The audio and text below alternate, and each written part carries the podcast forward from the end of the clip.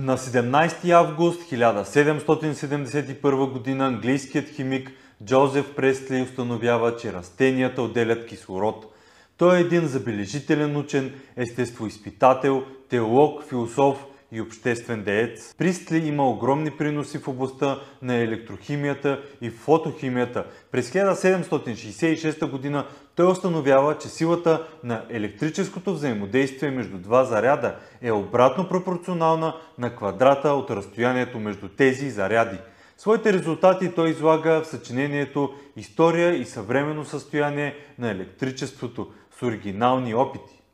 През 1766 г. Пристли изказва догадката си за това, че електрическите сили се подчиняват на закона за обратните квадрати. По аналогия с закона за всеобщото привличане на Исак Нютон. Пристли с основание се смята за един от основоположниците на съвременната химия.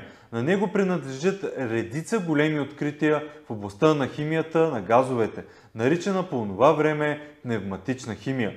През 1771 г. той открива фотосинтезата, установявайки, че въздухът, развален от горене или дишане, става отново годен за дишане под въздействието на зелените части на растенията. През 1778 г. той доказва, че при фотосинтезата растенията поглъщат въглеродния диоксид и изработват кислород. При негов експеримент през 1772 г., като действа с разредена азотна киселина върху мед, за първи път получава азотен монооксид, селитрен въздух и установява, че азотният оксид при съприкосновение с въздух става червено-кафеникъв в последствие образуването на азотен диоксид, като използва за събирането на газовете живачна вана. Пристли за първи път получава хлороводород и амоняк. Но може би най-известният му принос в науката е откритието на кислорода.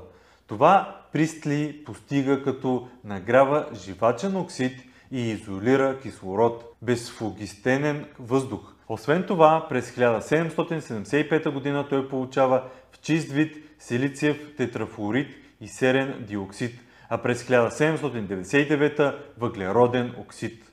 Освен към химията, негови изследвания се отнасят също и към оптиката. Пристли е автор на книгата История и съвременно състояние на откритията, отнасящи се към зрението, светлината и цветовете. Трудовите му получават изключително широка известност в научните кръгове, а той е избран за почетен доктор на Единбургския университет, член на Лондонското кралско общество, чуждестранен член на Парижката и Петербургската академия на науките. Ако това ви беше интересно, вижте повече в списание Българска наука на наука.bg. Знаете ли, че ние издаваме всяка година над 15 броя в PDF, свързани с науката в България и света? Част от броевете, които издаваме, са абсолютно безплатни и може да бъдат изтеглени от наука.bg. Следвайте линка в описанието и вижте повече за самото списание – Абонамента ви дава достъп до абсолютно всички броеве, които сме издали до момента.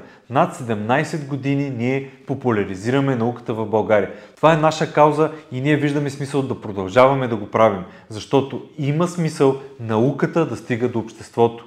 Всичко това, което се случва около нас е наука. Вижте повече на наука.bg.